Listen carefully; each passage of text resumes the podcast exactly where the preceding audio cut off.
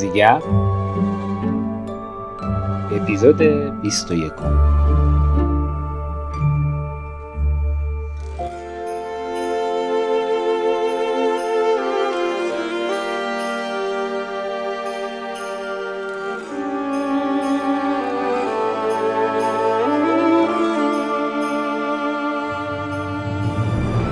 سلام. من ایمان هستم و این اپیزود 21 از پادکست آزیگپ هست که در آبان سال 1400 منتشر میشه. آزیگپ پادکستی در خصوص استرالیا و مهاجرین فارسی زبان. و من در هر اپیزود با مهمان برنامه در خصوص تجربیات شخصی و شناختش از استرالیا و فرایند مهاجرت و اثرات و طبعات اون گپ می‌زنم.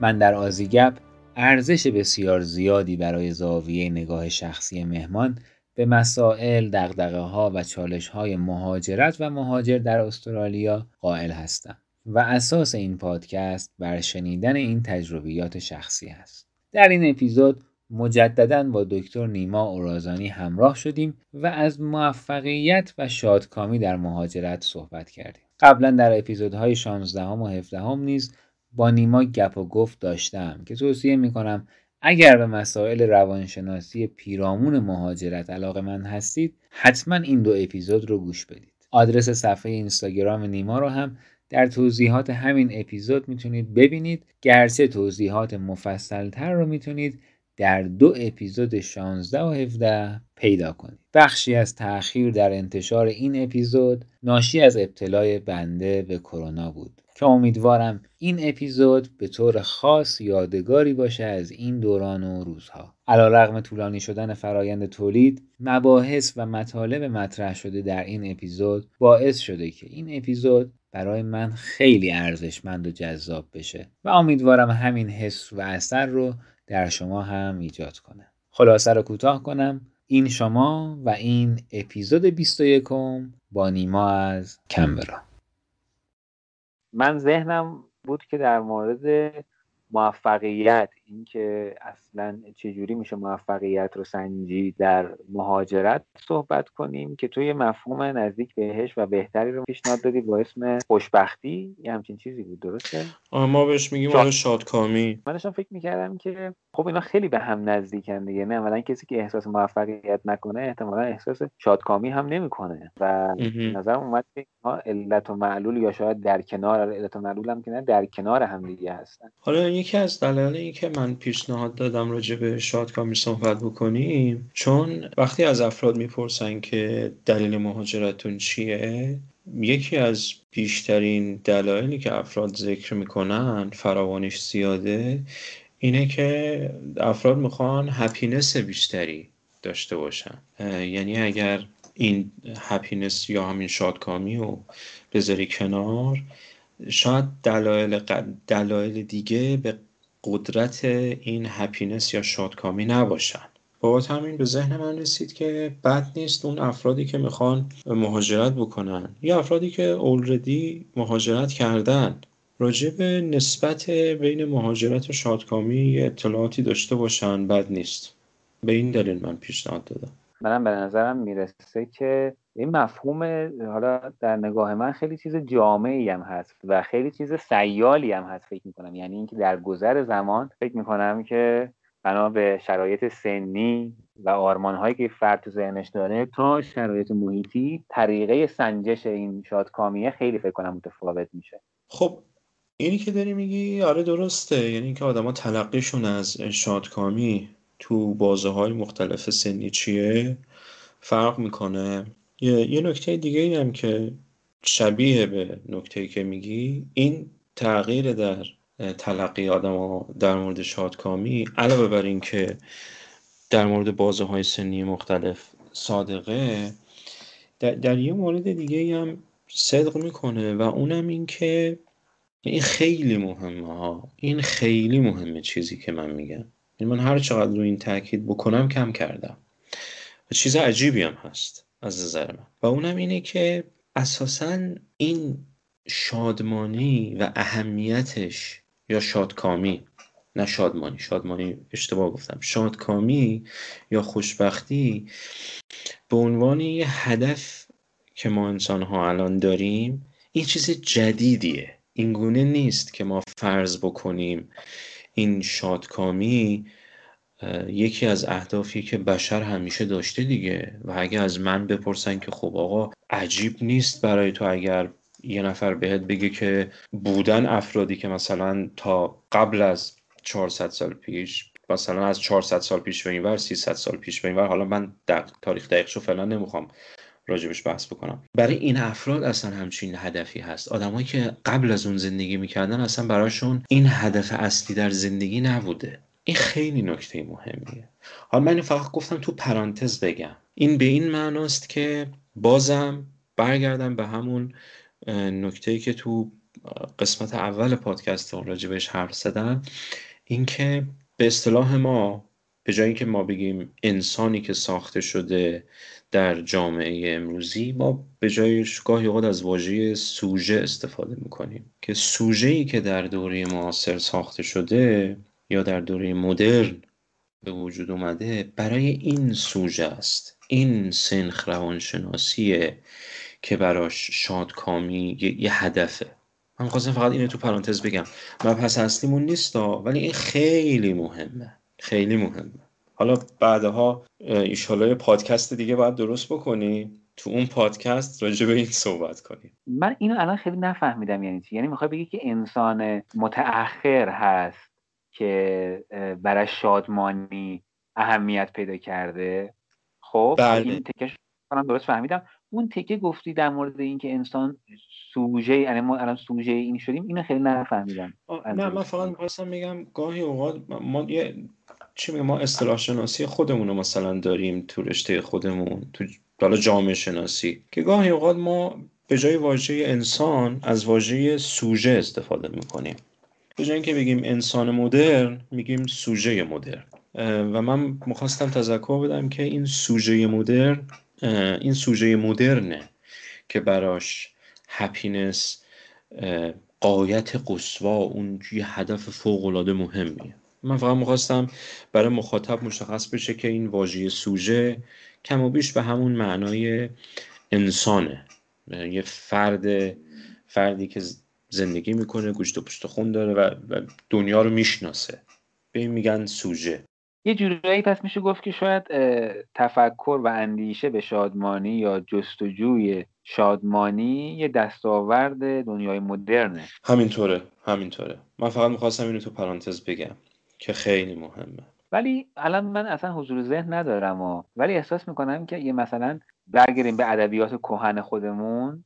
شاید اونجا اشاراتی به این شادمانی و اینها ببینیم. اصلا میگم من اصلا الان مثلا بیت خاصی تو ذهنم نمیاد ولی مثلا شاید در تعلیفات سعدی یا اشعار حافظ یا مثلا خیام شاید ما بتونیم پیدا کنیم اشاراتی به این شادمانی. یعنی ممکنه که اون تعاریف فرق می‌کرده با الان یا اینکه نه اون صرفا هم یه سری تعاریفی بوده که عمل عملی نبوده در جامعه ولی خب مثلا یه ایده ذهنی بوده. قطعا همینطوره. من بازم تذکری بدم که شادمانی با شادکامی رو مقاطی نکنیم خلطشون نکنیم با هم دیگه. شادمانی یه عاطفه موقتیه. یعنی مثلا مثل خوشحالی. شادکامی یه یه استیت یه وضعیت روانشناختیه که با تجربه عاطفی موقت متفاوته. بنابراین حق با توه. هر دوی این مفاهیم هم شادمانی و هم شادکامی در ادبیات ما دیده میشه و اونا هم افراد یا سوژه های مدرن نبودن. کاملا حرف درسته. ولی خب اینکه شادمانی یا شادکامی در دوره های غیر مدرن به چه معنایی فهمیده می شدن اون بحث دیگه ای داره. طبیعتا ما نباید گوله اینو بخوریم که اگر یک واژه در دو بازی زمانی استفاده میشن حالا ممکن این بازی زمانی در وجود یک فرد باشه. همونطور که تو گفتی شادکامی که یه فرد 20 ساله شاید استفاده می‌کنه و دنبالشه با شادکامی که یه فرد 70 ساله ممکن استفاده بکنه این واژه ها یکی هن ولی ممکنه به معانی کاملا متفاوتی به کار برن. و طبیعتا مربوط به بره های تاریخی هم می‌تونیم در رابطه با برهای تاریخی هم می‌تونیم همینو بگیم که این یکی بودن واژگان نباید گولمون بزنه. من اینو تو پرانتز به این دلیل گفتم که مخاطبای ما خیال نکنن که این یه امر طبیعی است. یعنی انگار که خب همه آدما در پی شادکامی هن دیگه مگه مگه میشه نباشن؟ این یه چیز جدیده. قبل از اینکه خیلی بریم جلوتر من حالا که در واقع تعریف اینها داریم می‌پردازیم و ترادف هاش رو داریم با هم صحبت می‌کنیم من ذهنم سمت لذت هم رفت. فکر کنم با این تعریفی که تو کردی باز ما لذت رو به عنوان یک امر در لحظه تعریف می‌کنیم ولی شادکامی رو یک حالت در واقع ماندگار یک استیت طولانی مدت تعریف می‌کنیم. درسته؟ بله همینطوره. شادکامی استیت و لذت یه تجربه موقت که در مواجهه با یک چیزی اتفاق میفته یک محرکی. حالا این محرک می‌تونه درونی باشه می‌تونه بیرونی باشه. ولی این دوتا هم متفاوتن. اگرچه اگرچه متاسفانه متاسفانه بسیاری از افراد این دوتا رو با هم قاطی می‌کنن و خیال می‌کنن که شادکام بودن یا happiness داشتن چون اسمش روش happy ه افراد خیال می‌کنن که این به این معناست که من باید دائما در پی تجربیاتی باشم یا در پی محرک هایی باشم که به من عواطف مثبت میدن. و خب این عکس اون چیزی رو که در حقیقت فرد دنبالشه بهش میده دیگه. اون یه چی دست کم شادکامی بهش نمیده. در پی کسب تجربیات عاطفی مثبت بودن به صورت دائم و پیوسته به آدم شادکامی نمیده. خب صحبت کنیم خیلی در موردش. بیایم بگیم که این در واقع می‌خواستیم هپینس رو شادکامی رو بیایم در مهاجرت صحبت کنیم در موردش درسته؟ بله بله. بذار همین الان یه چیزی بگم که اتفاقا به بحثمون مربوطه. و ما یه چیزی داریم به نام ما تو روانشناسی اجتماعی بهش میگیم هدانیک تردمیل ترجمه تردمیل نمی‌دونم چجوری به فارسی چی ترجمه می‌کنن ولی بهش میگن تردمیل لذت. و این به این معناست. متاسفانه یا خوشبختانه اینطوریه که ما انسان ها یک ویژگی داریم که نمی‌تونیم به لحاظ روانشناختی در یک وضعیت دائما برانگیخته باقی بمونیم. بذار سادش رو بگم. وقتی که من عزیزی یکی از عزیزانم فوت می‌کنه. خب بعد مدتی من برمیگردم به وضعیت معمولی یعنی در ابتدا یک غم عمیقی رو تجربه می‌کنم. حتی ممکنه افسرده بشم ولی بعد از مدتی برمیگردم به وضعیت عادی. در مورد تجربه های لذت بخش هم همینطوره. یعنی من وقتی برام یه اتفاقی میفته از جمله مهاجرت که این به من لذت میده سیستم روانشناختی من نمی‌تونه دائما یک تجربه هیجانی رو در حد بالا تجربه بکنه. ولا اینکه این تجربه مثبت باشه. بنابراین بعد از مدتی وقتی که من یک پیکی دارم یک اوجی دارم در تجربه عاطفی بعد یه مدت این پیک بر میگرده به حالت اول. این به این معناست که مثل میمونی که من دائم روی تردمیل دارم میرم. یعنی من میدوم ولی به چیزی نمی‌رسم. چرا؟ چون در پی محرک لذت بخش میرم احساس لذت به هم دست میده. بعد مدت حالا می‌تونه اون چیز می‌تونه شغل جدید باشه که مورد علاقمه. می‌تونه پول باشه. می‌تونه مهاجرت باشه. اما بعد این مدت همه چیز برمیگرده به شرایط عادی. من شنونده ها رو ارجاع میدم به تجربه شخصیشون. به آخرین اتفاق خوبی که براشون افتاده فکر بکنن. اتفاق خیلی خوبه. مثل مثلا پیدا کردن یک کار. پیدا کردن کار مورد علاقه. یا پیدا کردن یک کار تو شرایط ایران. یا هر چیز دیگه ای که براشون اتفاق افتاده. ببینن آیا الان در همون وضعیت روانشناختی مثبتی هستن که در اوایل اتفاق افتادن اون واقعه بودن یا اینکه نه الان دوباره همه چیز برگشته به وضعیت عادی و دوباره دارن با همون مشکلاتی که از قبل داشتن ولو حالا یه مشکلات جدید دست و پنجه نرم می‌کنن. ما به این میگیم هدانیک تردمیل یه یه وضعیت این گونه است که برمیگردیم به وضعیت عادی. بنابراین تو بستر مهاجرت اگر قرار باشه کسی از مهاجرت احساس شادکامی بکنه که ادعی می‌کنن این احساس شادکامی در پنج سال اول تجربه میشه و تحقیقات نشون میدن که بعد از پنج سال به شادکامی افراد اضافه نمیشه. افراد نهایتا اگر قرار باشه شادکامیشون افزایش پیدا بکنه به دلیل مهاجرت در پنج سال اول اتفاق میفته از پنج سال به بعد دیگه افزایش پیدا نمی‌کنه.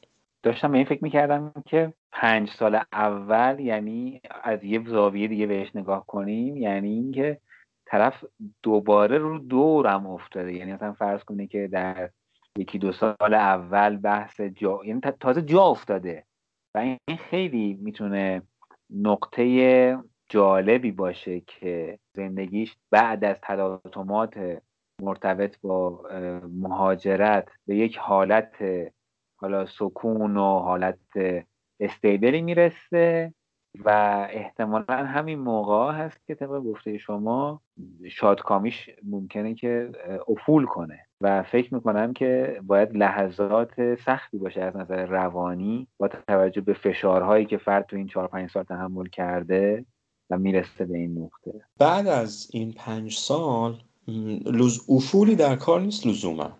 بحث اینه که معمولا تصور ما اینه که هر چقدر ما جا افتاده تر بشیم در کشور میزبان قاعدتا این جا افتادگی باید منجر بشه به یه رضایت عمیقتری. شادکامی بیشتری هپینس بیشتری. ولی خب این سیر سعودی کاری راجب افول حرفی نمی‌زنم فعلا. این سیر سعودی از پنج سال به بعد فلت میشه صاف میشه. بنابراین به یه نکته دیگر رو بهش اشاره بکنم و اونم اینه که این انتظاراتی که ما داریم در تجربهمون تاثیرگذار دیگه. یعنی مثلا اگر من می‌خوام یه فیلم سینمایی رو برم ببینم و اگه یه نفر قرار باشه منو تشویق بکنه به اینکه برم یه فیلم سینمایی ببینم اون رفته دیده و لذت برده. بدترین کاری که می‌تونه بکنه اینه که از اون فیلم خیلی خیلی تعریف بکنه. خب چرا؟ برای اینکه انتظار منو می‌بره بالا از فیلم. من با یه انتظار خیلی زیادی میرم فیلم رو می‌بینم و احتمال اینکه اون فیلم بتونه انتظار من رو برآورده بکنه خیلی کمه و بعد من اون فیلم رو جذاب ارزیابی نمی‌کنم. یا دست کم به همون اندازه‌ای که دوست من جذاب ارزیابی کرده ارزیابی نمی‌کنم. بنابراین انتظارات بیش از حد از یک امری که قرار در آینده اتفاق بیفته در تجربه من از اون امر تاثیر می‌ذاره. در مورد مهاجرت هم همینطوره. من مم... اگر اینطور باشه که تجربه انتظارم این باشه که آقا من وقتی جا افتادم قرار این اتفاقات بیفته. برای مثلا به لحاظ شادکامی. یا به لحاظ مالی. یا به هر از هر لحاظ دیگری. دست کم به لحاظ شادکامی این انتظار بالا باعث میشه که من تجربه خوشایندی نداشته باشم. این فاکتور دومه. توی تأثیری که انتظارات در شادکامی ما می‌ذارن توی بستر مهاجرت. خب داشتم به این فکر می‌کردم بازم که اشاره کردی گفتی که شادکامی یکی از عواملی هست. جستجوی شادکامی یکی از عوامل اصلی هست که افراد ممکنه به خاطرش مهاجرت بعد اگر قراره که این یک امری نباشه که دائما در حال صعود باشه به قول شما فکر می‌کنم که یک نقض قرض میشه. یه کمی آدم احساس می‌کنه که در جستجوی سراب نبوده. ببین اگر قرار باشه که فرد به دلیل شادکامی مهاجرت بکنه قاعدتا یه پژوهشگر وقتی بخواد بپرسه که آیا همچین هدفی برآورده شده یا نه چطور باید این به این سوال پاسخ بده؟ به این سوال که آیا مهاجرت سبب شادکامی می شود یا نمی شود طبیعتا یکی از دقیق ترین کارهایی که میشه کرد اینه که بیایم چیکار بکنیم؟ اینه که بیایم افرادی که به دلیل شادکامی خواستار مهاجرت بودن و موفق به مهاجرت شدن رو در یک گروه قرار بدیم و شادکامیشون رو ارزیابی بکنیم و بعد بریم افرادی که می‌خواستن مهاجرت بکنن و از نظر شرایط دیگری مثل شرایط درآمدی شن اجتماعی متحل مجرد بودن بچه داشتن یا نداشتن و فاکتورهای از این دست که با فردی که موفق شده مهاجرت بکنه همه این فاکتورها در این دو فرد یکسان باشه الا اینکه یکی نتونسته مهاجرت کنه. می‌خواسته مهاجرت بکنه ولی نتونسته به هر دلیلی. و بقیه شرایطشون یکسانه. یکی الان مهاجرت کرده دیگری نکرده. بتونن این افراد رو پیدا بکنن و با همدیگه مقایسه بکنن. قاعدتا اگر اون افرادی که مهاجرت کردن میزان شادکامیشون بالاتر باشه کم و بیش می شود این افزایش این بالا بودن شادکامی رو ارجا داد به مهاجرت. این یکی از کارهاییه که یه گروهی انجام دادن در سازمانی به نام World Happiness Center یا World Happiness خالی. من الان دقیق خاطرم نیست. سال 2018 این افراد یه گزارشی منتشر کردن راجع به دقیقا همین داستان. اومدن دو گروه از افراد رو پیدا کردن و اگه بخوام دقیق تر بگم بذار به سوادم مراجعه بکنم. بله شرکت گالوپ گالوپ ورلد پول یه داده های رو منتشر کرد که روی بیش از 36 هزار نفر از مهاجرهایی که فرست جنریشن بودن که در 150 کشور وجود داشتن اینا رو بررسی کردن از نظر میزان شادکامی با افراد به قول معروف مشابه در کشورهایی که می‌خواستن اون افراد مهاجرت بکنن ولی نتونسته بودن. با به قول معروف بذار من اینطوری بگم با دوقلوهاشون یه جورایی این که میگم دوقلو منظورم دوقلوی چیز دوقلوی پژوهشی منظورم. و بعد بررسی کردن که خب حالا تکلیف تاثیر مهاجرت روی شادکامی به چه شکله؟ این یکی از روش ها می‌تونه باشه که بررسی بکنه آیا شادکامی آیا مهاجرت رو شادکامی تاثیر داره یا نداره. و لزوما هم خب البته اون چیزی که تو گفتی لزوما درست نیست اینکه حالا توهم باشه یا نه. بحث توقع مناسب داشتنه. اینکه در دست کم طبق پژوهش ها ما باید توقعمون رو اینطوری تنظیم بکنیم که اگر بعد از پنج سال اول مهاجرت من در شادکامیم اتفاقی نیفتاد من چیزی غیر عادی رو تجربه نمی کنم. شکستی نخوردم اشکالی ندارم مشکلی در کارم وجود نداره. ببین اوکی یعنی می‌خوایم بگیم که اگر که میزان شادکامی داره متغیر میشه این علامتی از شکست نیست. خب یکمی می‌خوام تعریف کنیم شکست و موفقیت رو در مهاجرت. شما اولش یادمه که تو اپیزود قبلی نکتری به من گفتی که شما معتقد به نگاهی هستی که خیلی انسان رو در تعامل با جامعهش می‌بینه و خیلی نگاه فردگرا به انسان نداره. اگر از همین زاویه نگاه کنیم شاید بتونیم موفقیت یا شکست یک فرد رو هم در تعاملاتش با جامعه یا در روابطش در جامعه بسنجیم. چون الان اون چیزی که خیلی متداوله در مورد تعریف موفقیت, موفقیت یا تعریف شکست خیلی انسان محوره و انسان رو در واقع بر مبنا و اساس و مقیاس خودش سعی می‌کنه که تعریف کنه و بسنجه و مقایسه کنه. فکر می‌کنم که این یک کمی با نگاهی که شما داشتی و ما تعریف کردیم متفاوته. اگر از همون زاویه نگاه کنیم به تعریف موفقیت و شکست به چی می‌تونیم برسیم؟ خب سوالات به وجد میاره منو ایمان. با وجود اینکه رشته علوم انسانی نیست من اهل هندونه دادن زیر بغل کسی نیستم. سوالای خوبی می‌پرسی. ببین دو تا نکته راجب دو تا نکته میشه بیرون کشید از سوال تو. یکی این که وقتی من معتقدم انسان رو جامعش می‌سازه دست کم تا حد زیادی خب پس به یه معنا مفاهیمی مثل موفقیت و شکست یا شادکامی هم در زیل همون اجتماعی که من توش زندگی می‌کنم برای من معنا میشه دیگه. و از این حیث حق با توه این یه نکته.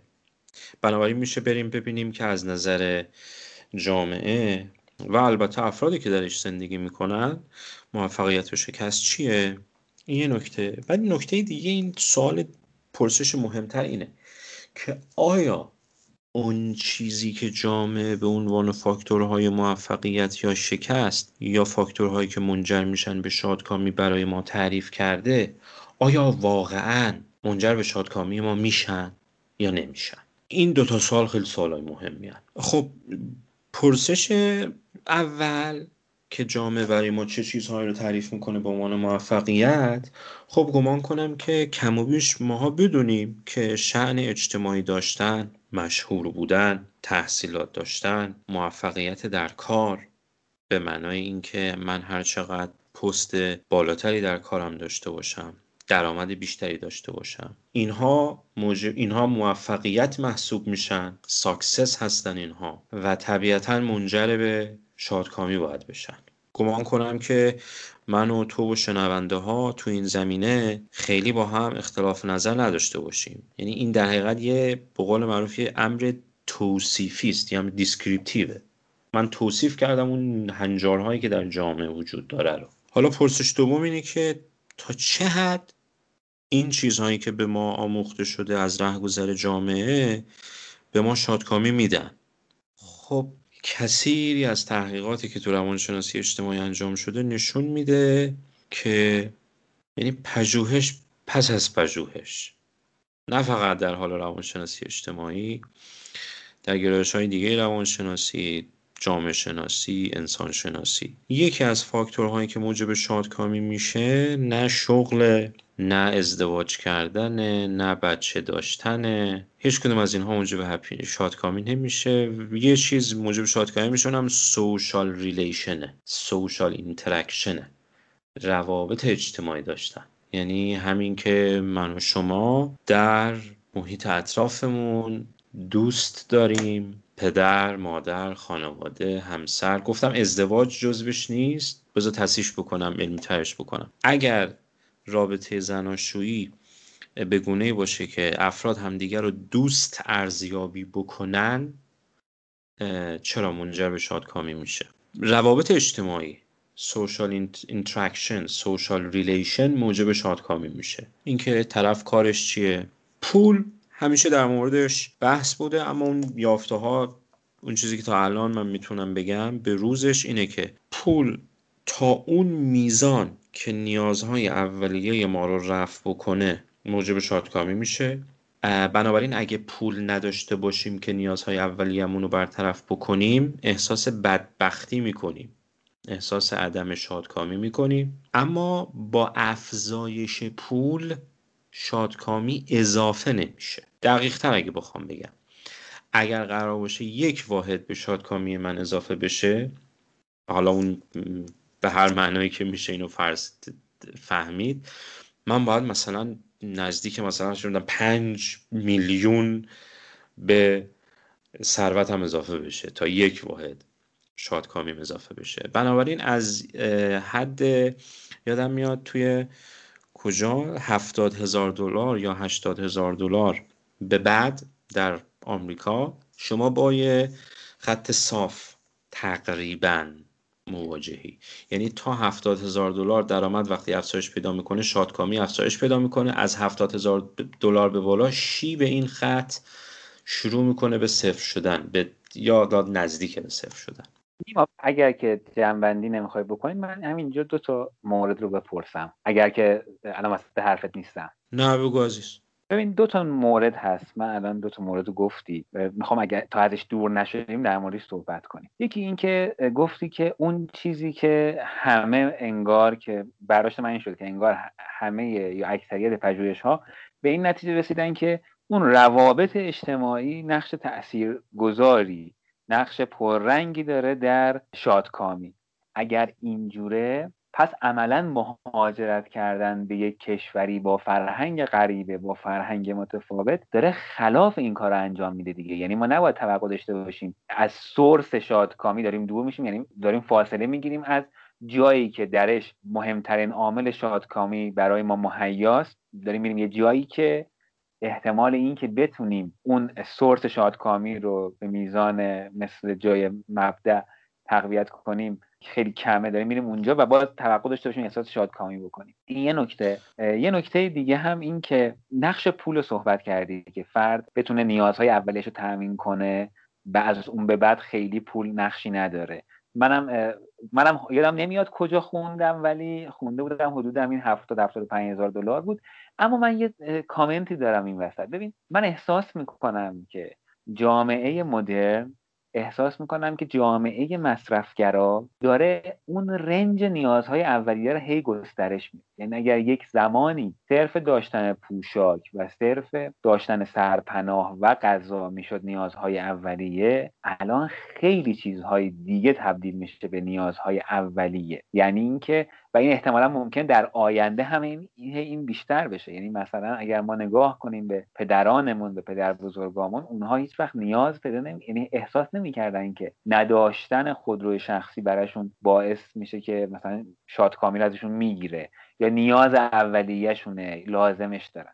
اما الان خودروی شخصی وارد این داستان سفرهای تفریحی داره کم کم وارد این داستان میشه. یعنی احساس می‌کنن که جامعه داره به اون سمتی میره که اون نیازهای اولیه هی داره بزرگ و بزرگتر میشه و این خب هی بزرگ و بزرگتر میشه هی نیاز به منابع مالی بیشتری داره دیگه. یعنی اگر که الان نتیجه این تحقیق نمی‌دونم 96 سالی هم بوده مثلا 75 هزار دلار به صورت میانگین حالا حدودی ممکن اگر مثلا 50 سال دیگه این رو تحقیق کنن بدون در نظر گرفتن بحث تورم ممکنه مثلا 100 هزار دلار باشه یا 150 هزار دلار باشه. چرا که هی داره نیازهای اولیه که ما احساس می‌کنیم که اینو من حقمه یا مثلا حق ذاتیمه طبیعی زندگی خیلی نرمالم اینه که اینو داشته باشم هی داره گسترش پیدا می‌کنه. پس فکر می‌کنم که نقش پول یه چیزی هست که داره هی پررنگتر و بزرگتر میشه. بله بله همینطوره.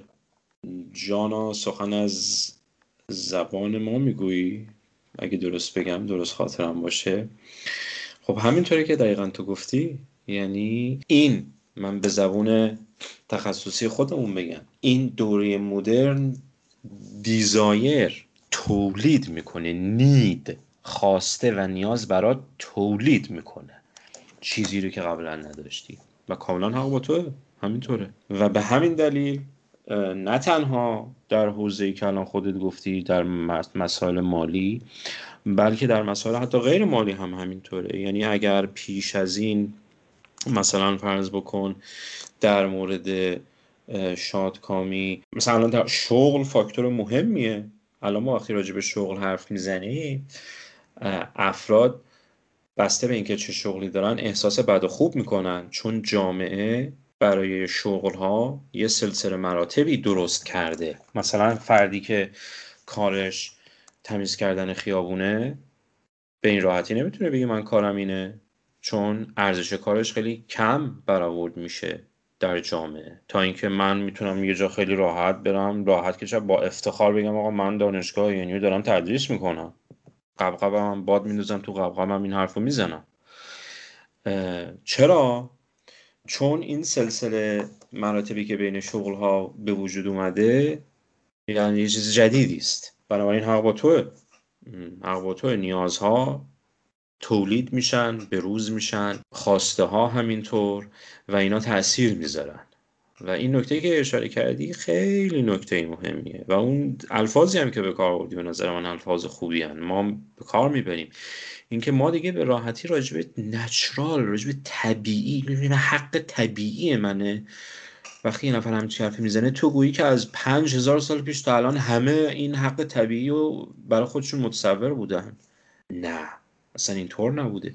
این به این معنا نیست که همش مشکل زاستا نه الان مثلا فرض بفرمایید که حقوق حقوق انسان ها پیشرفت می‌کنن در بازی زمانی. در این هیچ شکی وجود نداره. اینکه الان فرض بفرمایید تو جوامع پیشرفته افرادی که با هم دیگه زن و شوهرن اگه هر کدومشون راضی به رابطه جنسی نباشن اگه فرد با عدم رضایت این کار بخواد انجام بده تجاوز محسوب میشه. خب این پیشرفته از نظر حقوقی. بد نیست امر مدرن هم هست. اما فاکتورهای دیگه هم در کنارش هست دیگه. اینکه به قول تو یه نفر الان موبایل داشتن مسافرت رفتن نمی‌دونم خونه داشتن ماشین داشتن ظاهر چطور داشتن شغل چطور داشتن اینها هم نیازهای جدیدن که خب به سختی میشه از اینها دیگه دفاع کرد. اون آیتم اول رو هم صحبت کنیم که گفتم که تو گفتی که اون روابط اجتماعی سورس اصلی شادکامی هستن. ولی خب ما تو جامعه نیتیو خودمون هست که عمیقترین و قویترین و بهترین روابط اجتماعی می‌تونیم داشته باشیم. پس عملا مهاجرت تخت می‌کنه ساختن رسیدن به این سورس رو. صد درصد همینطوره. یعنی یکی از مشکلات عمده که مهاجرا باش مواجهن اینه که شبکه اجتماعی رو که در کشور خودشون دارن می‌ذارن میان اینجا و به خاطر همینه که افراد در مهاجرت در پی ساختن مجدد این شبکه اجتماعی برمیان و به همین دلیلی که شما مشاهده می‌کنید که در مهاجرت افراد کامیونیتی تشکیل میدن کامیونیتی ایرانی ها کامیونیتی عراقی ها و این افراد در بستر در دل این کامیونیتی ها سعی می‌کنن همون روابطی رو که در ایران داشتن توی این کامیونیتی ها دوباره بلکه بتونن بازسازی بکنن. حالا اینکه تا چه حد موفقن کار ندارم ولی همینطور که تو میگی. یعنی یکی از بحران ها از دست دادن اون شبکه اجتماعیه که فرد در کشور خودش داشته و در مهاجرت دیگه نداره مگر اینکه بتونه دست و پا بکنه. نیما آیا میشه گفت که کسب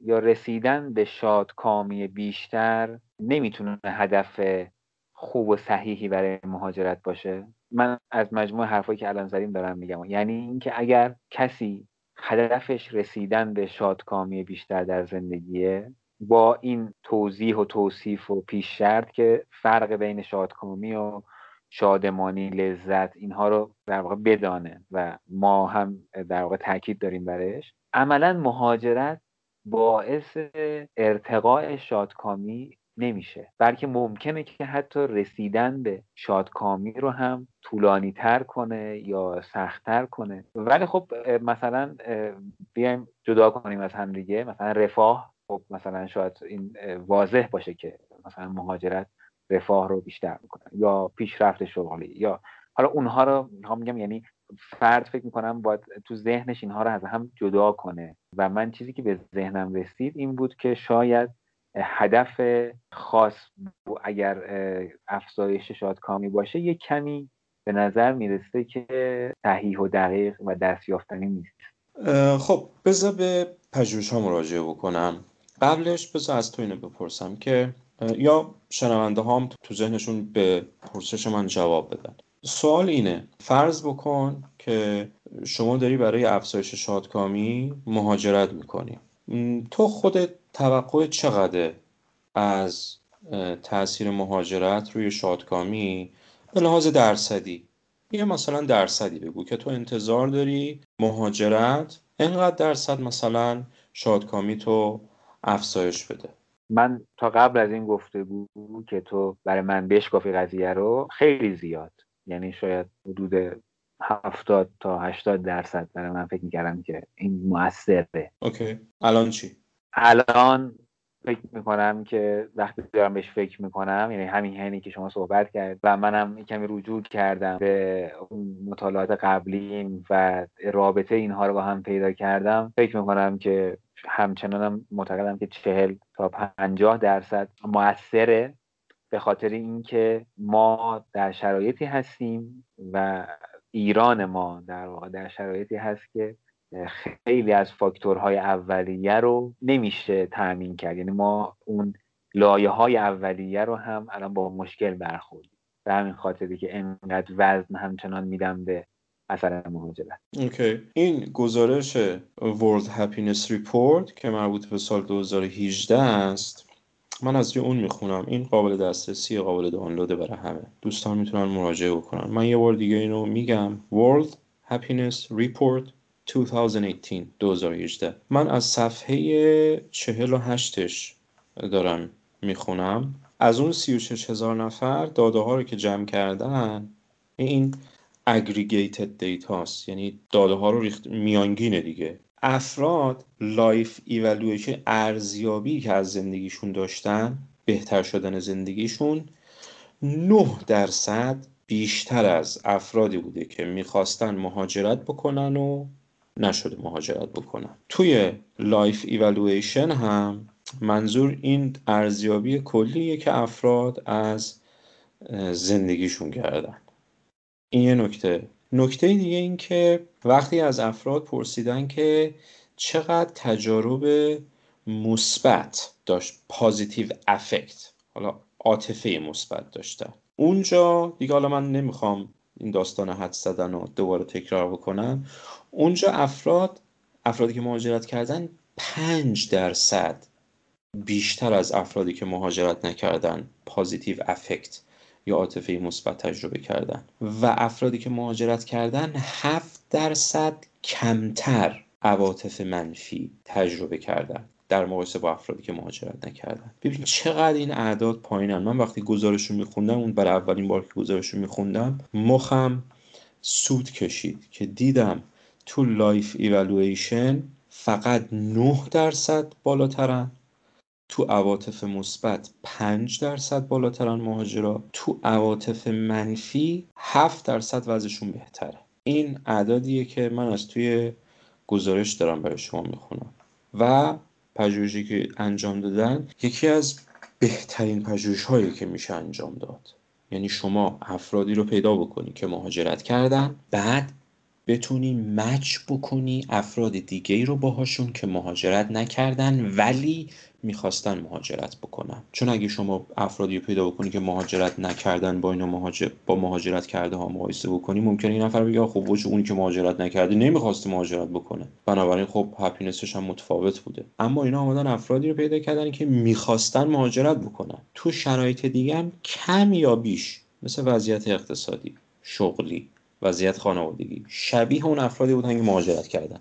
یعنی کاهش هپینس در اینها یا در اونها تا اونجایی که تونستن تلاش کردن فقط به دلیل مهاجرت باشه. با این متدولوژی خوب ببین این اعداد چقدر پایینن ایمان. به نظرت پایین نیست؟ تعجب نمی‌کنی؟ اصلا من خیلی جا خوردم وقتی این عدد و اگر که دارم به این فکر می‌کنم که اگر که هدف انسان حداقل در این سالهای اخیر و دهه ها و صده اخیر شادکامیه و اینقدر اثر مهاجرت کمه. پس عملا ما با مهاجرت کردن یا نکردن با پذیرش سختی های مهاجرت خیلی اچیومنتی نداریم در زمینه هدف قایی که تو ذهنمون داریم در نگاه کلا یک کمی می‌دونیم این سنس شاید در سن من یا در برهه زمانی که من هستم شاید خیلی واضح نباشه. اما نمیشه به این اعداد و ریپورت ها شک کرد. یعنی مثلا شک کنیم بگیم نه نه نیست مثلا هفتاده. می‌دونی حالا منظورم اینه که یعنی تولرانس اینها باز هم انقدر کم هست که آدم نمی‌تونه اینا رو زیر سوال ببره. و چرا پس ما مهاجرت می‌کنیم؟ بذار یه نکته دیگه یه فکت دیگه بگم که تو این پژوهش بهش اشاره شده. اونم اونم فکت خوبی نیست. بعد میرم سراغ نکته مثبتی. و اونم اینه که تو پژوهش به این نتیجه رسیدن که افزایش عواطف مثبت در اثر مهاجرت بیشتر بوده در مقایسه با کاهش عواطف منفی. یعنی وقتی افراد مهاجرت می‌کردن خب یه نفر می‌تونه بپرسه آقا علت شادکامی می‌تونه دو تا چیز باشه. افزایش تجارب مثبت افزایش عواطف مثبت یا کاهش عواطف منفی. جفت اینا می‌تونه منجر به شادکامی بشه. این تحقیقات نشون میده که در افرادی که مهاجرت کردن اولی یعنی افزایش عواطف مثبت بیشتر از دومی که کاهش عواطف منفی باشه دیده شده. حالا این خوب نیست. این که میگم خوب نیست به چه معنا؟ یادت میاد راجع به هدانیک تردمیل حرف زدن؟ اینکه گفتم اگر ما آدما عواطف مثبت تجربه بکنیم بعد از یه مدت برمیگردیم به حالت اولمون. چون مکانیزم روانشناختی ما طوری طراحی شده که دائم نمی‌تونه یه حالت برانگیختگی رو تحمل بکنه. خب اینجام در مورد عواطف مثبت همینطوره. یعنی با وجودی که ما عواطف مثبت بیشتری تجربه می‌کنیم اما اون هدانیک تردمیل تردمیل لذت ما رو دوباره بعد یه مدت برمیگردونه به وضعیت بیسلاینمون به وضعیت پایم بنابراین حق با توه. اگه این نفر به دلیل شادکامی می‌خواد مهاجرت بکنه نباید این کارو بکنه. اشتباه می‌کنه از نظر من. اما اما اون دلیلی که خیلی بابتش مهاجرت می‌کنن دلیل دیگر شاید یا حتی دلیل پنهان که اون مهاجرت رو هم به لحاظ پژو پژوهشانشون میدن که معقول می‌کنه شکوفایی استعداد هاست. یعنی اگر من تصور بکنم که من به عنوان یه واحد روانشناختی استعدادهایی درم هست که این فضا امکان شکوفا شدن این استعدادها رو به من نمیده و اگر به این دلیل مهاجرت بکنم دستکن تحقیقات نشون میدن که نه در پی افزایش عواطف مثبت بودن بلکه در پی شکوفا کردن استعدادهای فردی بودن به آدم شادکامی میده. و این شادکامی هم به معنی تجربه مدام و پی در پی عواطف مثبت نیست. من ممکنه یه task ی یه وظیفه یه کاریو که خیلی دوست دارم انجام بدم ازش خسته میشم. گاهی اوقات به سرانجام نمی‌رسه اصلا شاکی میشم. بنابراین من حتی ممکنه در پروسه رسیدن به اون پتانسیل ها یا شکوفا کردن به اون پتانسیل ها حتی عواطف منفی هم تجربه بکنم. اما اگر یه نفر انتهای اون خط بیسته از من بپرسه که آقا حالت در کل چطوره؟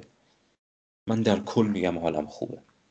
خیلی حرف آشنایی بود به مفهومی که من خودم تو ذهنم هم دارم که شخصی خودمه که فکر می‌کنم که حضور و وجود در فضایی که به هر کسی اجازه بده که بتونه در مسیری که خودش دوست داره حرکت کنه و خب مثلا دغدغه های کمتری داشته باشه دغدغه های اولیه کمتری داشته باشه. بزرگترین موهبت هست که هر شخصی می‌تونه داشته باشه و شخصا هم فکر می‌کردم که حالا قبل از اینکه با تفاوت شادکامی و شادمانی و اینها مواجه بشم داشتم فکر می‌کردم که بزرگترین لذت لذت طولانی مدت همین هست که آدم بتونه راه و مسیر خودش رو کشف کنه و بره جلو بدون اینکه حالا دغدغه های اولیه داشته باشه. و چیزی که من متوجه شدم از صحبتت این بود که در واقع مهاجرت چون این باب رو باز می‌کنه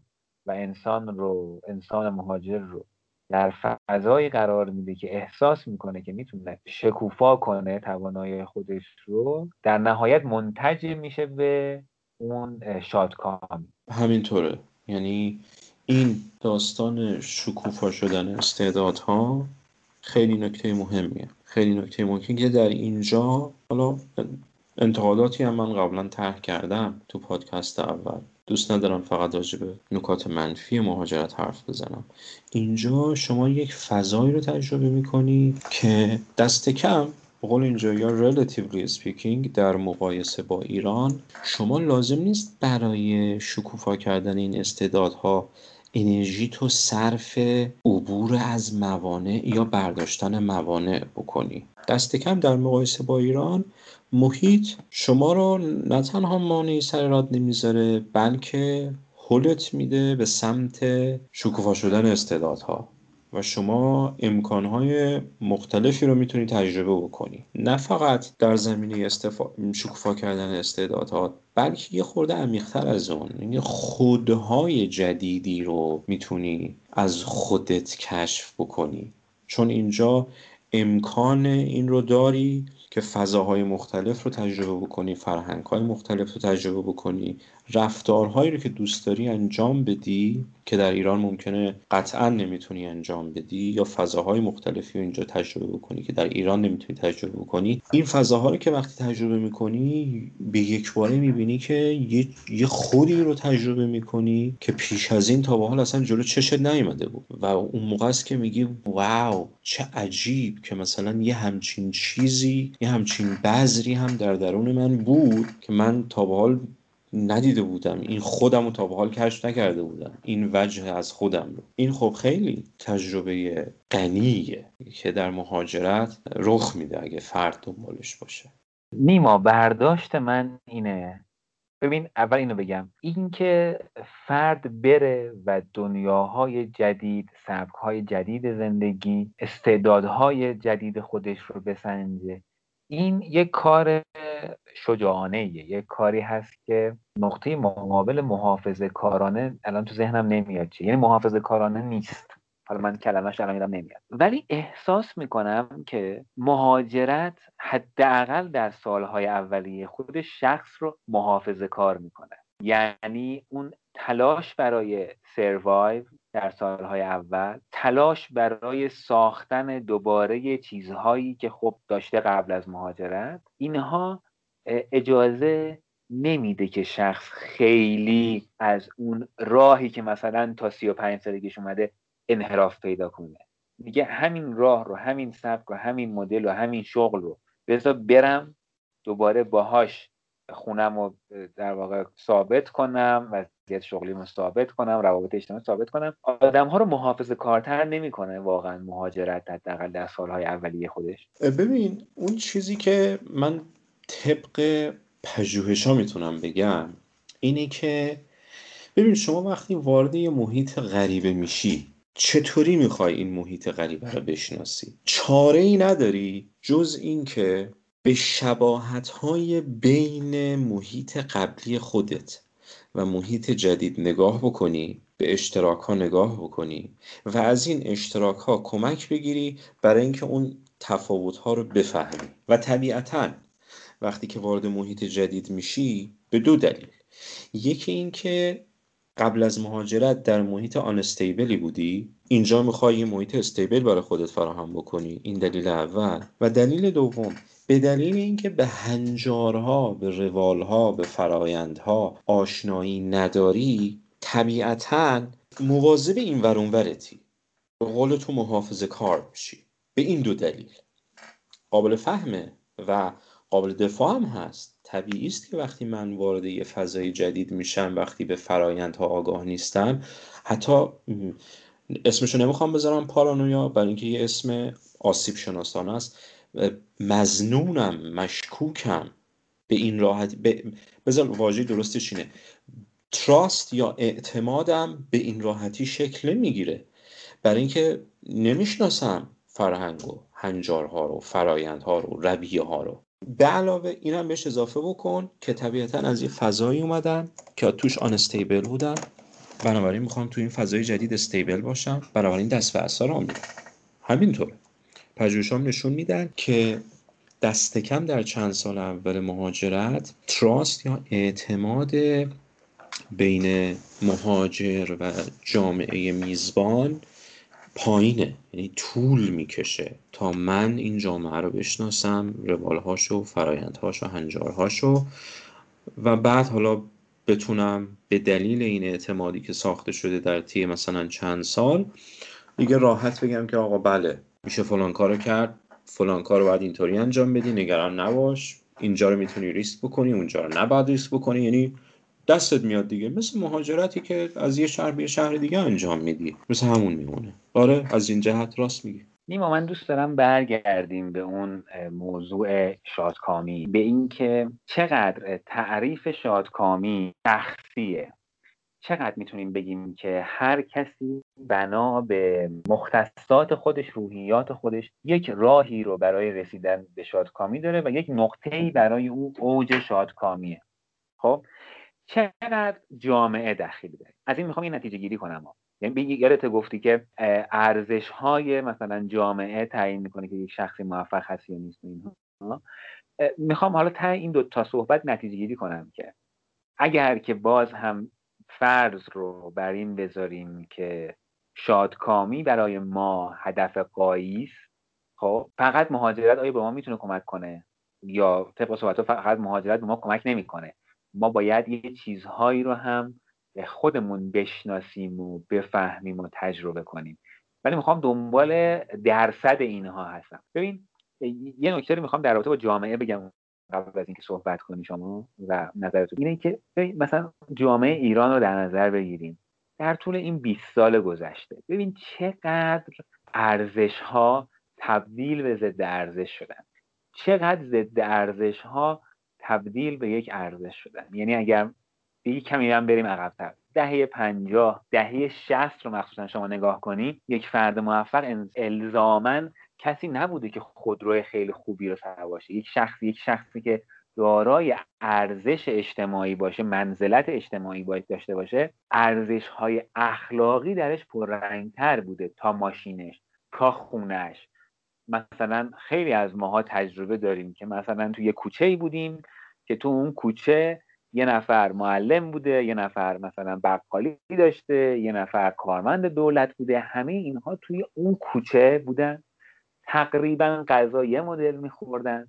بچه هاشون همه با هم بازی می‌کردن. ارزش گذاری هم بر اساس شغل و مادیاتشون نبوده. الان اینجوری نیست. یعنی الان انقدر طبقات اجتماعی متفاوت شده از نظر جغرافیایی متفاوت شده و ضد ارزش ها حتی گاهن تبدیل به ارزش شدن که شاید یک انسانی که دنبال ارزش های انسانی باشه دنبال این باشه که انسان ها بر اساس ارزش های انسانیشون طبقه بندی بشن نه بر اساس دستاوردهای ضد ارزش اخلاقیشون. اونجا اون فرق ممکنه تو ایران اذیت بشه. احساس کنه که داره دست کم گرفته میشه. به خاطر اینکه شرایط جامعه به نحویه که فرد انگار که دست کم گرفتنش انگار که underestimate میشه اون وسط. خب برآورد و فکر و پیشفرض اینه که مثلا در جوامع غربی این اینجوری نیست یا به این شدت نیست. و اینه که مثلا ممکنه خیلی دنبال این باشن که مهاجرت بکنن. حالا خیلی ها که نمیشه گفت بخشی دنبال این هستن که بنا به این شرایط مهاجرت کنن. که در سیستم ارزش گذاری جامعه بر اساس چیزهایی که ارزش شخصی فرد هستن یعنی ارزش های جامعه مطابق ارزش های شخصی فرد باشه و فرد احساس کنه که داره عادلانه ارزش گذاری میشه. داره عادلانه عادلانه سطح بندی میشه. حتی فکر کنم من خیلی متنوع حرف زدم ولی جمعنیش می‌تونم به عهده تو که این همه پراکنده گویی من رو یه جوری جمع جورش کنم ببین تفکیک من بین حرفت می‌کنم این. بخشی از حرفت درسته و من باش موافقم. یعنی چی؟ یعنی در مقایسه شما اگر بخوای در ایران زندگی بکنی ساختارهای اجتماعی ایران افراد رو حل میدن به سمت ضد ارزش ها یعنی شما اگر بخوای خودت باشی هزینه می‌پردازی. خودت باشی یعنی چی؟ یعنی یه آدمی که دوست داری صادق صادق باشی. دروغ نگی. اگر کاری بهت سپردن کم و بیش به اون نحوی که از دستت برمیاد انجام بدی. خب ساختار اجتماعی ایران این گونه است که افرادی از این دست رو به حاشیه میرونه و افرادی که ریاکارن درو هستن منافقن پاچخارن به اینها ارزش رو بها میده. اینها می‌تونن از پله های ترقی برن بالا. به این اعتبار حرفت کاملا درسته. یعنی ساختار این خیلی نکته مهمیه که شما بهش اشاره می‌کنید این یعنی ترجمهش چیه؟ این ترجمهش اینه که اگر من الان اینجا نشستم تو استرالیا به خیلی از ایرانیا نگاه می‌کنم من این این این رفتار رو تو ما ایرانی ها الان دیدیم. ما ایرانی ها فلانیم. ما ایرانی ها بهمانیم.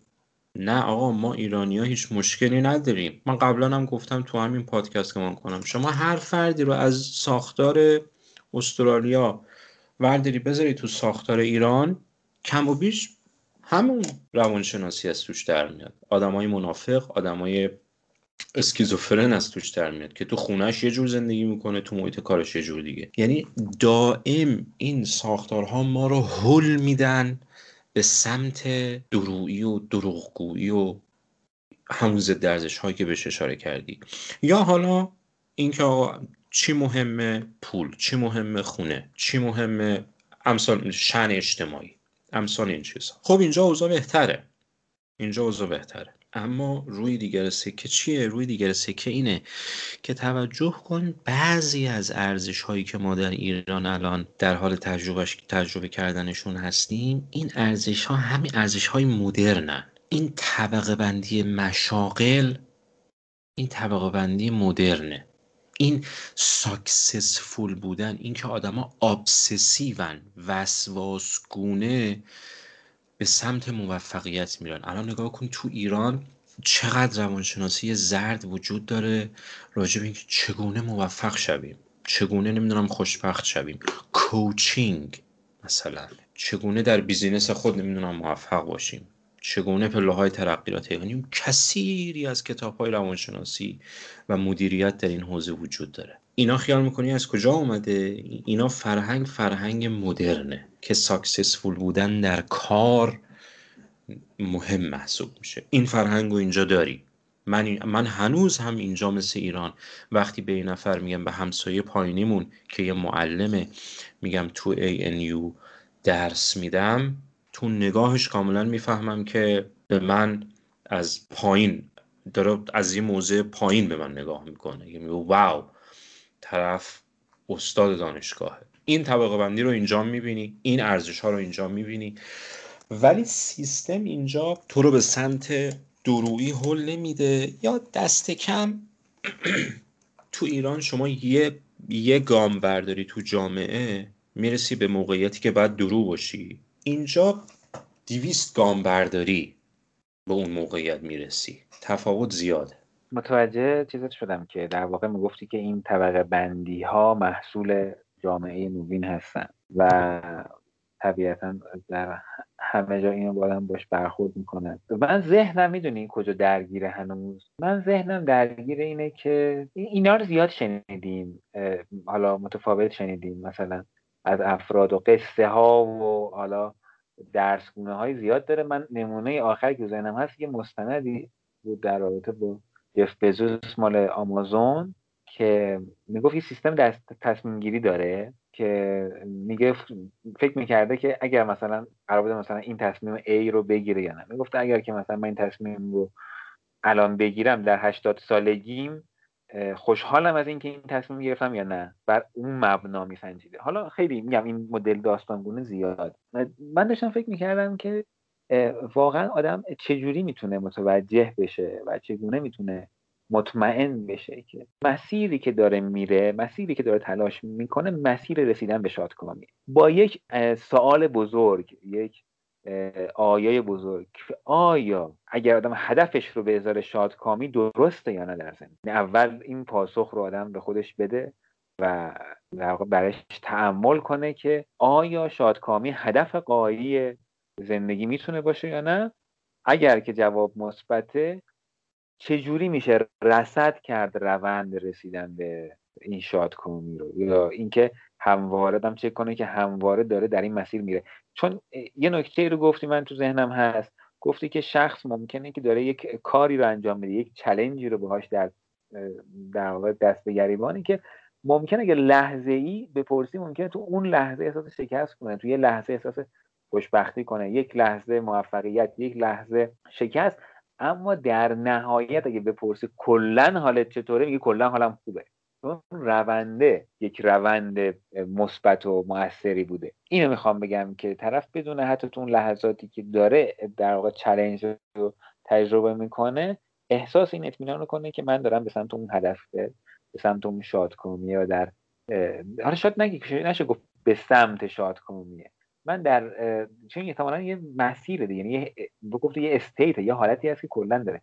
یعنی این حالت رو برای خودش بتونه حفظ کنه. خب پاسخ اینه که نه. یعنی شادکامی هدف زندگی نباید باشه. برای اینکه فرد تحقیقات نشون میدن افرادی که دنبال شادکامی هن شادکامی و با شادمانی اشتباه می‌گیرن. می‌خوان حالشون خوب باشه. حالشون چجوری خوب میشه؟ آدم باید تجربه عاطفی مثبت داشته باشه. دنبال میره دنبال تجربه عاطفی مثبت. هر تجربه عاطفی مثبتی تا یه حدی تو اون پیکشه. بعد هدانیک تردمیل میاد وسط. دوباره برمیگرده به حالت اول. دوباره میره دنبال تجربه دیگه. دوباره همین پروسه دوباره همین پروسه. بعد بعد یه مدت دچار یه ناکامی خیلی جدی روانشناختی میشه. خب چیکار باید بکنه؟ هدف باید چی باشه؟ خب این سوال سوال خیلی مهمیه.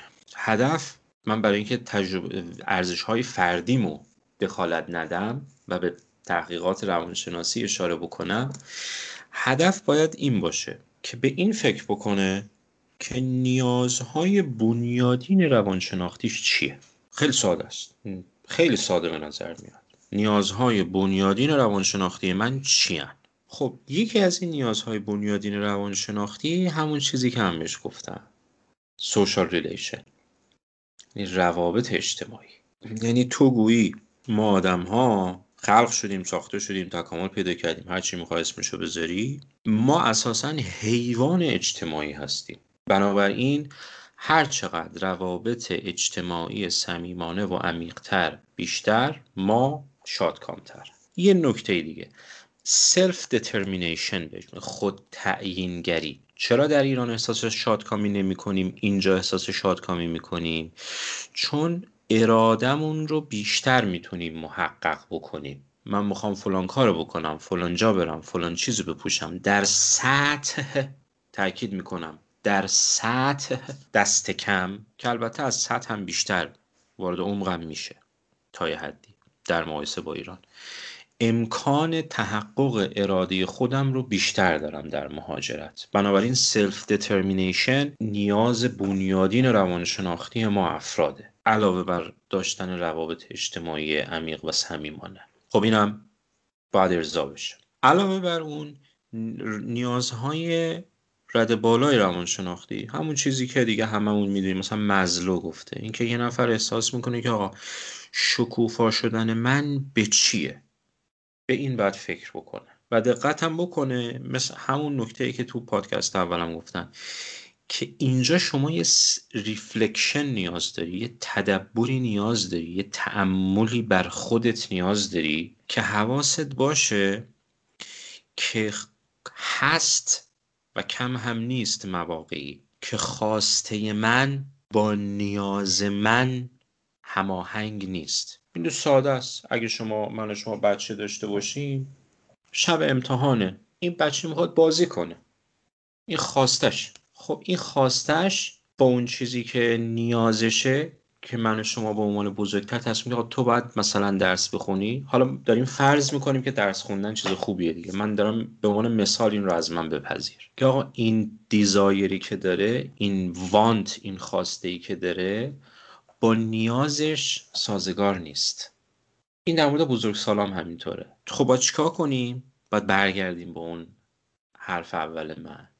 که باید به این فکر بکنیم که نیازهایی که و حرف تو که تو همین چند دقیقه پیش گفتی که نیازهایی که برای من ساخته شده کدومان؟ و نیازهای بنیادین و روانشناختی من کدومان؟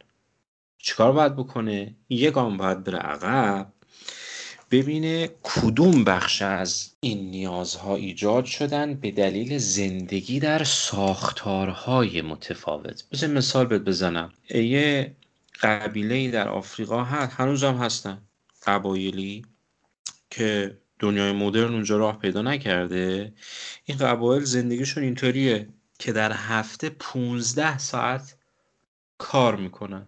در هفته 15 ساعت کار می‌کنن بقیه هفته رو مشغولن به کارهای دیگه. مردا میرن شکار به میزان نیازشون شکار می‌کنن برمیگردن خونه بقیه هفته رو با بچهش بازی می‌کنه با زنش وقت میگذرونه به کارهای خونه می‌رسه نمی‌دونم جایی خونه نیاز به تعمیرات داره اون انجام میده. حالا اگه از من شما بپرسن آقا کار یعنی چی؟ آقا کار جوهره مرده. هفت ساعت چل پنج دقیقه کن کسی که کار نداشته بیکار ما میگیم بیکار بیار تنبلی. دقت بکنم من اصلا نمیگم کار بده ها. من دارم به این پیش هایی که ما باهاش بزرگ شدیم اشاره می‌کنم.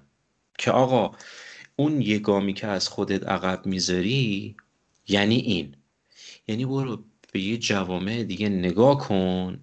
ببین اونا چطور این جوامع دیگه هم نه جوامع مدرن دیگه. چون شما تو جوامع مدرن اینا هوموجنسن اینا همسانن. اینا شکل همن. دنیای مدرن گرایشش به اینه که برخلاف اون چیزی که ما از دنیای مدرن می‌شناسیم که آزادی غیر و این دنیای مدرن دنیای همسانسازیه. این همسانسازی می‌تونی تو فروشگاه ها و مال های بزرگ ببینی. آقا والمارت.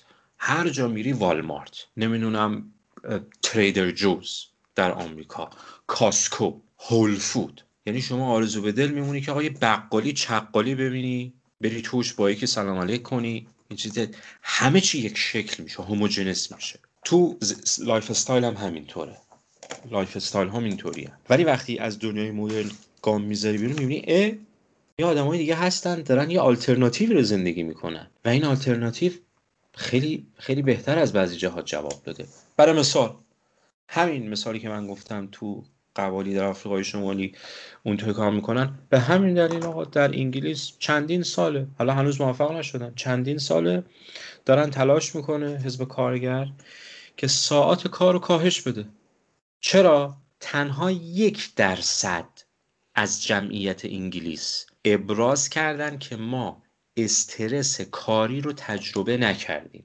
یک درصد. و بعد ما خیال می‌کنیم که آقا کار جوهر مرد است و کار کردن. یه تجدید نظری در مفاهیم اتفاق میفته تو اون یه گام عقب گذاشتن.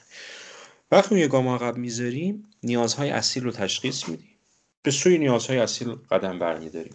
یه نکته دیگه هم اضافه بکنم. طولانی شد. ببخشید. اونم اینه. اساسا یه نکته دیگه که تو زندگی مدرن هست و حالا من با اون الفاظ اریک فروم روانشناس معروف بهش اشاره نکردم که گفتم ما خونه کارینا اینا همه داشته های ما. یه کتابی داره اریک فروم به نام داشتن یا بودن. اونجا اریک فروم جامعه مدرن رو از این حیث نقد می‌کنه که آدم مدرن آدمیه که با داشتهاش زندگی می‌کنه. با داشتهاش احساس شادکامی و خوشبختی می‌کنه نه با بودنهاش. من مدرک دارم پس خوشبختم. خونه دارم ماشین دارم دختر دارم زن دارم شوهر دارم.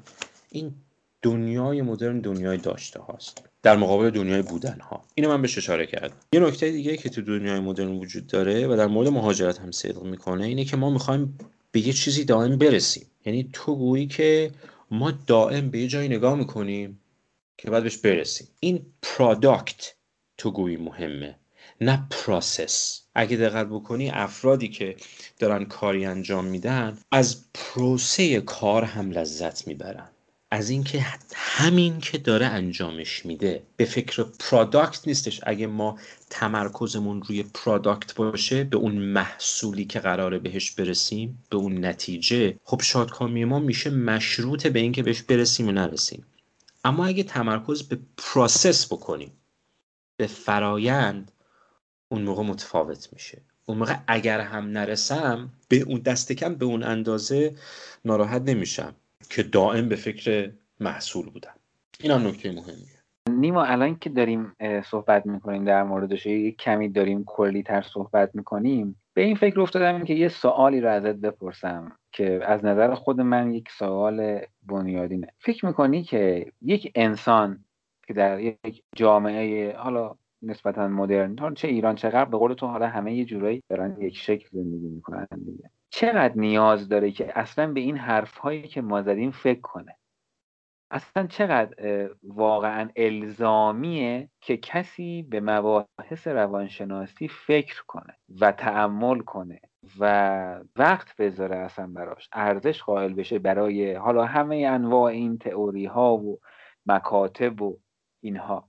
واقعا برای اینکه ما یک زندگی سالم یک زندگی شاد یک زندگی در واقع حس خوبی در زندگی داشته باشیم واقعا چقدر لازمه درگیر این فکرها و هدف گذاری ها و این مباحثی که من صحبت کردیم بشه؟ خب یه یه کتابی هست عنوانش یادم رفته.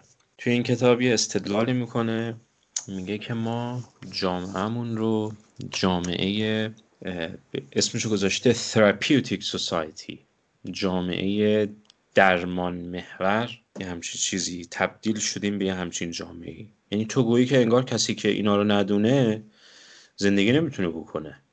الان دیدی دیگه. الان یکی از چیزهایی که ما به عنوان نکته مثبت بهش اشاره می‌کنیم اینه که افراد به روانشناس مراجعه می‌کنن باهاش اوکی شدن و غیر بزرگ خب ولی اینطوری اینطوری نیست لزوما دیگه. یعنی شما می‌تونی جوامع دیگه رو ببینی که اصلا طرف کوچکترین تصوری از چیزهایی که من الان گفتم مفاهیمی که درک کردم نظریه هایی که حالا گفتم نداره.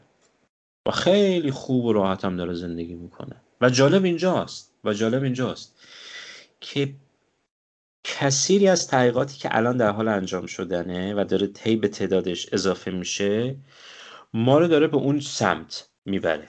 یعنی انگشت اشارش به اون سمته. که میگه آقا خانم یا هر سکشوال اورینتیشن دیگه ای اگر می‌خوای راحت زندگی بکنی باید برگردی به بعضی از الگوهایی که در جوامع غیر مدرن داره اتفاق میفته و تو اون الگوها طرف نه روانشناسی خونده نه نمی‌دونم به مشاوره مراجعه کرده. بنابراین اگه من بخوام جواب تو رو بدم نه لزومی نداره. اصلا لزومی نداره. ولی به نظر میاد افرادی که به قول ما به قول انگلیسی ها کاراب شدن یعنی گیر افتادن تو این جامعه مدرن براشون مسئله هایی تولید میشه که این مسئله ها ارجاع داده میشه به روانشناس.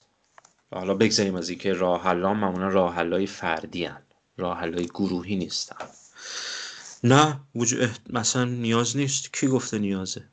خب خیلی جوابت با چیزی که من فکر می‌کردم متفاوت ببین یعنی حالا من شاید صحبتم کمی باید کلیتر مطرحش می‌کردم. ببین بحث سر اینه که فکر کردن دیگه. حالا من الزاما منظورم رجوع به روانشناس نبود. بحثم سر اینه که یه کاری که ما فکر می‌کنیم خوبه اینه که مثلا شما می‌خوای یه کاری انجام بدی فکر کنی همه جوانبشو بسنجی احتمالاتشو بسنجی.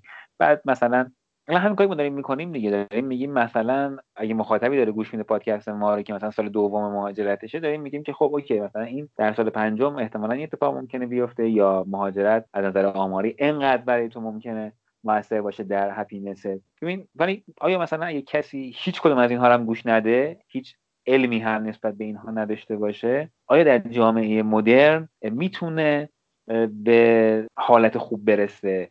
ببین آخه یه وقتی هم میگیم که مثلا طرف حالش خوبه چون هیچی نمی‌دونه. این این هم کمی هست دیگه. مثلا یه وقتی شما با یکی صحبت می‌کنی بعد طرف چون که هیچی در واقع به هیچی فکر نکرده در این زمینه و هیچ خبری هم ازش نداره پس فکر می‌کنه که خب همه چی خوبه دیگه. یه وقتی آدم با وقتی وقتا مثلا با یکی صحبت می‌کنه میگه که مثلا میگه که آقا نه اصلا نبش فکر کن. نه اصلا پیگیرش باش. یه چیزی میشه دیگه. این همه مثلا صدها هزار سال آدم‌ها زندگی کردن بدون این تفکرات و این تعاملات الان تو می‌تونی اینجوری بری. الکی مثلا درگیر این مشکلات و بعد درگیر پیدا کردن راه حلش اصلا نشو. هیچ کن از اینا اصلا بهش فکر نکن. این تو دنیای مدرن برای انسان مدرن جواب میده. حالا ما این مدرن که داریم میگیم یعنی روزمره دیگه. به قول تو الان خیلی شبیه به هم صفحه زندگی مثلا در هند در ایران در آمریکا اینا همه تقریبا به قول تو داره یکسان سازی میشه همه دیگه. همه داره یه مدل میشه. این مد نظرم بود. خب این چیز کلی تری که گفتی بله اندیشیدن این, این قابل دفاع ازش. و اتفاقا نکته هم که طرح کردی من خیلی مشاهده کردم که چه حالا فرق نمی‌کنه ایران اینجا ایرانی غیر ایرانی. به میزانی که آدم به مسائلی که ما الان گفتیم و مسائل مشابه فکر نکنه و همینطوری فقط بره با جامعه با همین نرمایی که بهش داده زندگی کنه و اینا. خب من می‌بینم که طرف داره رنج می‌بره. یعنی طرف آقا من بارها دیدم آدمایی که آمریکا اینجا نمی‌دونم کانادا تا یکی نیست بهش بگه خب چرا این همه کار می‌کنی؟ آقا چرا؟ نگه نمیگم برو بیشین تو خونه که. باید دو ساعت از کارت بزن روابط اجتماعیت بیشتر کن. یا از کارت راضی نیستی ولی مجبوری. خب آدم که همیشه که انتخاب نداره که من به, به این واقفم. انقدر که آدم ساده نیست بیا برو هر کاری که استعداد شکوفا می‌کنه برو بکن. به این راحتی که نیست. جامعه محدودیت های بسیار زیادی تحمیل می‌کنه به آدم به اراده فرد. در این حال دست کم بعد به فرد بگی خب حداقل برو از یه جا انرژی تو بگیر. برای خودت این خودی که میگم تو پرانتز میگم. یعنی تاکید می‌کنم اون خود خود اصیل. نه خودی که تولید شده تو این ساختارهای اجتماعی.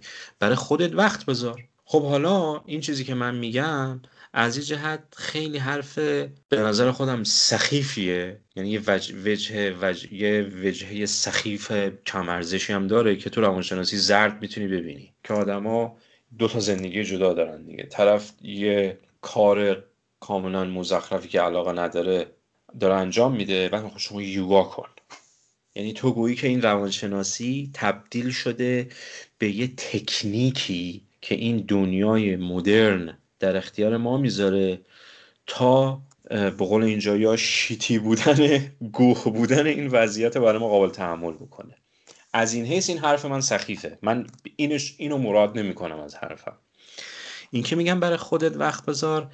به این معنا که یواش یواش سعی بکن به سمتی بری ولو آهسته که از جبر محیط رها بشی کم کم بری به سمت اون خود اصلیت. نه اینکه با یوگا و نمی‌دونم در لحظه حال زندگی کردن و این چیزایی که تو روانشناسی زیاد می‌بینی ادامه بده. یعنی این تحمل پذیر کنه این وضعیت مزخرفی که درش هستی و به همین دلیل همیشه درش خواهی بود. نه من منظورم این نیست. خب می‌بینی رنج می‌برن آدما به دلیل اینکه به قول تو فکر نمی‌کنن. نه می‌بینی آره. آدما تو روابطشون موفق نیستن دائم به در و دیوار می‌خورن و زخمی میشن. یعنی آره روح و روان آدما کلی زخمیه.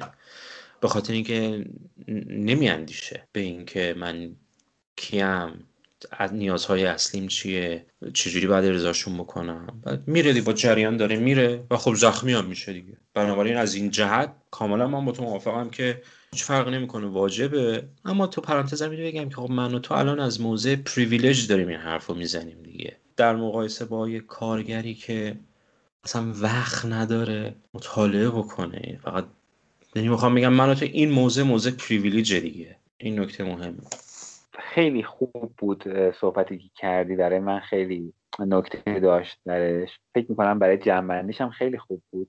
ولی یعنی خواستم ببندمش ولی این جمله آخر که گفتی احساس کردم که یه کمی جا داره که یه time وقت اضافه بهش بدیم. اینکه من فکر می‌کنم که اتفاقا اون کارگر اون طبقه ای که الان خیلی زیاد تحت فشاره صرفا اصلا به در ایران صحبت نکنیم. میگم اون سطحی از جامعه که خیلی گیره و به قول تو نمیشه ازش توقع داشت که وقت بذاره مثلا برای مطالعه اون اتفاقا به نظر من از همه نیازمندتره به این مطالعه و از همه مطالعه بهش بیشتر کمک می‌کنه. از همه فهمیدن این مسائل بیشتر بهش کمک می‌کنه. ولی متاسفانه یه دور باطله به نظر من دیگه. من یادم یه جایی میخوندم که حالا اینو شاید دارم اشتباه میگم نقل به مضمون دارم می‌کنم که یعنی می‌گفت که هوش پایین نیست که باعث فقر میشه در واقع فقره که باعث هوش پایین میشه. کلیاتش یادم یه آزمایشی بود طراحی شده بود که در واقع افراد به یه افرادی ماهیانه پولی می‌دادن یا حالا مستقیم یا غیر مستقیم که احتمالا شما هم شنیدی. من حالا دارم نقل کلیات می‌کنم. که در اون ماهایی که اینها وضع اقتصادی بهتری داشتن تصمیمات هوشمندانه تری می‌گرفتن. یعنی می‌خواست ثابت کنه که هوشمندی گرفتن تصمیمات هوشمند در واقع ربط داره به وضعیت مالی. یعنی اون فقره که باعث میشه طرف نتونه تصمیمات درست بگیره. نه اینکه طرف چون عقل درست حسابی نداره یا چون که نمی‌تونه درست حسابی فکر بکنه پس فقیر میشه. به همین خاطره که احساس می‌کنم اگر جامعه ای حالا این که حرف ایدئال بتونه اونها رو کمک کنه به فکر کردن به درک بیشتر به فهم بیشتر اونجاست که خیلی کمک میشه به کلیت جامعه. ولی خب فکر کنم خیلی دیگه بر هر بحث ما اضافه هست و خارج از بحث ما هست. نه همینطوره. همینطوری که میگی. بله مثلا یه آزمایش معروفی هست. اسم پژوهشگرش یادم رفته. میگن از کشاورزای هندی قبل و بعد از فصل برداشت آزمون هوش می‌گرفتن. یعنی زمانی که پول دستشون بود بدن اینکه مسئولشون رو فروختن در مقایسه با زمانی که هنوز پول دستشون نیومده خب اینا همون آدم بودن ولی بهره هوششون متفاوت بود. و حرفی که می‌زنی همینطوره. برخلاف اون چی که تو دوره مدرن میگن آره تلاش تلاش فردی. چگونه نمی‌دونم تلاش کنی؟ اگه کسی نداره به دلیل اینکه تلاش نکرده تقصیر خودشه. این مزخرفاتیه که تو گوش ما کردن دیگه. دارن می‌کنن. مخصوصا تو جوامع پیشرفته. دقیقا همینطوره. اون فردی که به قول تو کارگره او بیش از همه نیاز داره. تو رشته ما حالا تلاشهایی میشه برای اینکه به اون جوامع کمک بیشتری بکنن. این کارهای پژوهشی رو می‌برن توی کامیونیتی ها می‌برن توی مناطق فقیرنشین. کار پژوهشی رو با اونها انجام میدن و حالا بحث دامنه داریه ولی همینطور که تو میگی. این پایان اپیزود 21 بود. توصیه می‌کنم اگر اپیزودهای 16 و 17 رو گوش ندادید براشون وقت بذارید که اونجا هم من و نیما در خصوص موضوعات جالب توجه و اثرگذاری گپ زدیم و شنیدنش خالی از لطف نخواهد بود. اون اپیزودها رو مثل سایر اپیزودهای آزی گپ می‌تونید از طریق app های پادگیر مانند Castbox، Google Podcast و Apple Podcast پیدا کنید. مثل همیشه سپاس که ما رو به دوستانتون معرفی می‌کنید که این مؤثرترین حمایت شما از آزیگپ هست. ممنون که از طریق اپهای پادگیر به ما گوش می‌دید و تشکر بابت اینکه وقت گذاشتید و به آزیگپ گوش دادید. امیدوارم از این اپیزود لذت برده باشید. تا اپیزودهای بعد اوقات بکام خونه ما. دوره دوره پشت کوها. یه صبوره. پشت دشتا. یه تلایی پشت صحرا. های خالی. خونه ماست. اون بره آب. بره موجای بیتا پشت جنگل های صرفه توی رویاست. توی خواب. پشت اقیا نوس آبی. پشت باغا یه گلابی. اونور با قای انگور پشت کندو های زنبور. خونه ما پشت ابراز اونور دلتنگی ماست. ته جاده های خیسه. بارون پشت دریا.